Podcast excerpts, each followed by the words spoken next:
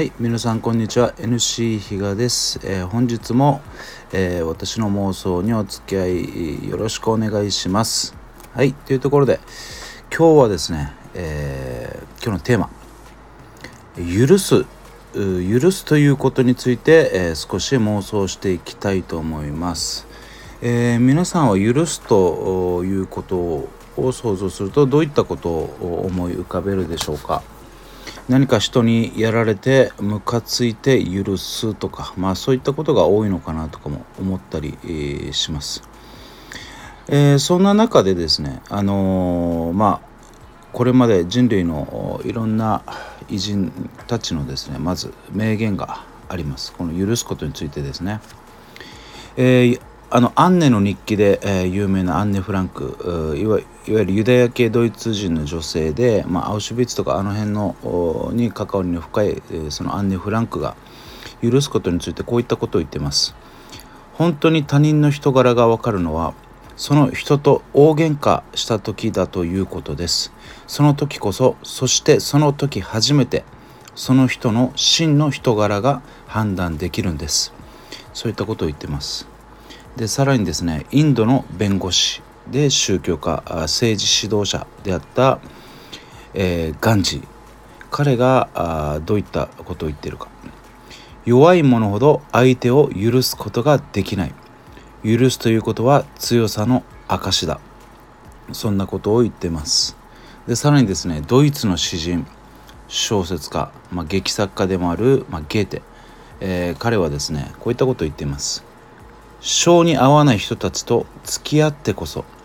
うまくやっていくために自制しなければならないしそれを通して我々の心の中にあるいろいろ違った側面が刺激されて発展し完成するのであってやがて誰とぶつかってもびくともしないようになるわけだ。まあ、このようにですねえー、3名の偉人のそれぞれの許すことについてですねいろんな言葉を残されています。でそこでですね、えー、私があこれまで、え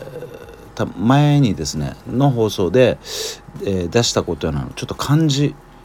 を少し紐解きながらこの「許す」って何なのかなということをですね、えー、少し妄想してみました。まず考えた「許す」という漢字はですね、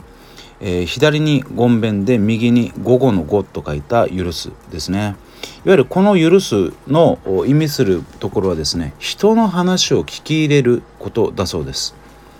えー、例えば相手からの申し入れに肯定的な返事をするとか他人の要求を受け入れるとか相手を受け入れる、まあ、そういったことを意味するそうです。まあ、漢字というのはもともとその紀元前約1300年の中国の陰王朝時代にま発案されたというふうに、えー、言われていて、まあ、政局を占うために動物の骨とか甲羅に漢字を刻んで使用したのが、まあ、ルーツというふうに言われています。まあ、そんなあルーツの中でこの今言った「許す」という漢字はですね、えー、どういう作り方をされているかというところでまず左側の「ごんべん」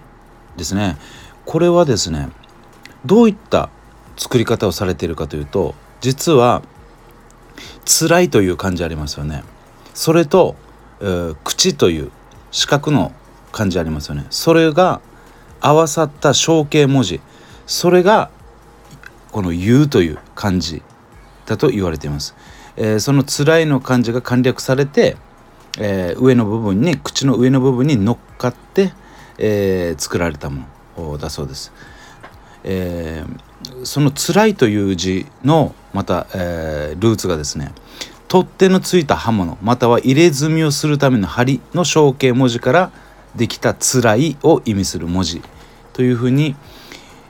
言われていて、まあ、その「辛い」と口で成り立ってる「言う」という言葉なので慎んで言うことを意味することだそうです。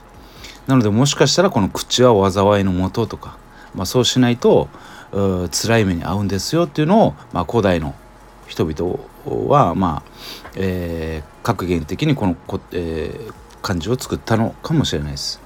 あと右側の「午後の午」ですねこれは餅をつく時に使う杵その杵の形をした身体の象形からできた文字だそうです。えー、餅つきの杵のようにもまあ確かに見えるなという部分ですよね。その慎んで言うという意味合いを持つこの「言う」という言葉と餅をつく時の、まあ、杵の形をした身体を合わせた言葉がいわゆる「許す」という文字らしいです。なのでご神体に慎んで言うというところになるのでそもそもこの「許す」という行為自体が神様に許しを請うてまあ許してもらうという意味合いだったということなのでそもそも許すというのは神様の行為だったということなんですよね。えー、しかもですねその「許す」というのは神様専用の動詞だそうです。えー、この動詞の主語は神様を当てはめるのがまあ妥当というふうに言われています。そうなのかと。許すということは神様の仕事なんですかっていう部分なんですね。であればなんか相手を許すか許さないかでイライラしてることっていうのはそもそもそこにイライラする必要はないんじゃないかっていうことですよね。えー、いわゆるその相手のネガティブなその行動言葉ジェスチャーとかいろんなものに対して真正面から許すか許さないかっていうところも含めてですね真正面から受け止めすぎて自分がその相手の土俵に引きずり込まれて、まあ、ネガティブな心理状況に持っていかれてるのかなというふうに思いました。であればそもそもこれは自分の許容範囲ではないと。なので流した方がいいってことですよね。というところがあってですねで実はこの「許す」という漢字はですねまあたくさんあるんですけどもあと2つちょっとありましてそこも紐解いていくとちょっとつながってくるのかなというところで少しそこもご紹介したいと思いますね。えっとですね左に漢字の色を示す赤を書いてえー、右側これなんて書いなんて言ったらいいのかな。この「払う」という文字なんですかね。まあそういった漢字があるんですけども。まあ、えー、シャッと読んだりします。その文字はですねどういった成り立ちかというと、えー、赤っていうところは、まあ、人の罪を払って許すというものと無知で打つ様子がこの漢字の成り立ちだそうです。なので、えー、まあ、この漢字の意味するところは人の罪を罰せず許すということになるそうです。なんかここの許すの漢字の感覚がなんかまあ少なくとも私は今まで持ってたイメージはここなのかなでしかもここにイライラここにイライラしてる感情とかこの感じが近いのかなっていうふうに、えー、ふうに思いました。でもう一つの「許す」という漢字なんですけどもこれはですね「女」とも読みます。えー、左に女と書いて右に口でさらに下に心と書いてまあ許すと読むんですけども、えー、これはですね自分のことのように相手を思いやる様子を表す形成文字だそうです。えー、いわゆるですね自分のことのように相手を思いやる。相手を思いやって許す。あそういった意味合いがあるんだそうです。なのであの一番最初のですねあのこの左に「ごんべん」右に「午後の午」と書いた漢字の「許す」のイメージは実は、えー、自分たちの心に置いといた方がいいその「許す」という漢字はいわゆるこの、えージョとか、えー、ジョという漢字が乗っかって下に心という漢字。いわゆる相手をおもんばかりながらまあしかも許せるという。そういったまあ分かりやすく言うとなんか広い心みたいな感じですかね。まあそのような感じの心で、えー、自分があいた方があいわゆる精神衛生上もですね自分がいつも穏やかにいられるという部分でもあるのかなというふうにまあ、感じました。まあそういったところですね。もちろん私の妄想ではあるんですけども、まあ、なんかこの漢字一つでですねあの意味がこれだけ、まあ、変わるんだなというところがありますので、えーまあ、自分の心をですね、えー、そのいわゆる「ジョ」とかでしたね心の許すというところでいつもいるという佇むというところがですね、えー、自分が、えー、いつも安心して安定して、えー、いられるしかもそれが周りの人たちにも